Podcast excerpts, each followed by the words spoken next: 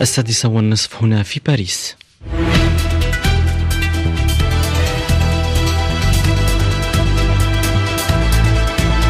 نجوى بن مبارك في موجز للأخبار. صباح الخير نجوى. صباح الخير جورج. أصيبت منشأتان ضخمتان في مدينة ميكولايف بأوكرانيا مخصصتان لتخزين الحبوب والزيوت النباتية وتصديرها بقصف روسي.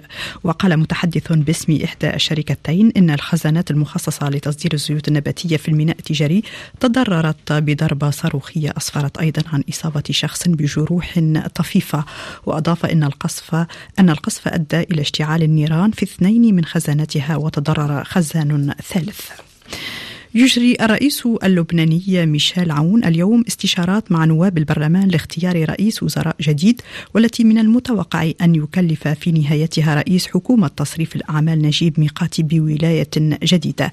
يأتي ذلك في وقت تستعد فيه البلاد لتحديات مالية وسياسية كبيرة الأشهر المقبلة. وفي هذا الشأن قالت جمعية مصارف لبنان إنها لا تعارض مسودة اتفاق تم التوصل إليها في أبريل نيسان الماضي بين الحكومة وصندوق النقد الدولي، وترى أن الاتفاق مع الصندوق هو أحد السبل الرئيسية للخروج من أزمة البلاد المالية.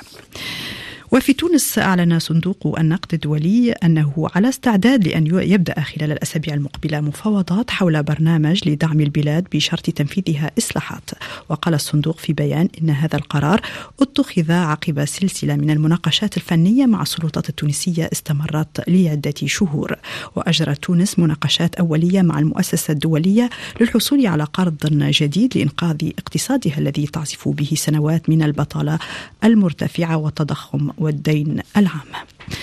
أقر البرلمان الإسرائيلي نصا يعتمد تعريفا لمعاداة السامية اقترحه التحالف الدولي لإحياء ذكرى المحرقة. وقال رئيس الكنيست إن مجلس نواب الشعب اليهودي ملتزم بمحاربة معاداة السامية بأبشع أشكالها، والتي تشمل إنكار المحرقة وإنكار حق الشعب اليهودي في تقرير مصيره، وكذلك أيضا التصريحات المعادية للسامية تحت غطاء انتقاد إسرائيل على حد قوله. ناشدت الأمم المتحدة إيران بالتراجع عن تنفيذ أحكام بتر أصابع 8 رجال أدينوا بجرائم سرقة، وطالبتها بإلغاء كل أشكال العقوبات البدنية بما فيها البتر والجلد والرجم، وذلك وفقا لالتزاماتها بموجب القانون الدولي المتعلق بحقوق الإنسان. أعلن نائب الرئيس الكيني والمرشح الرئاسي وليام ماروتو أنه سيطرد الصينيين الذين يشغلون وظائف يمكن أن يقوم بها كينيون إذا انتخب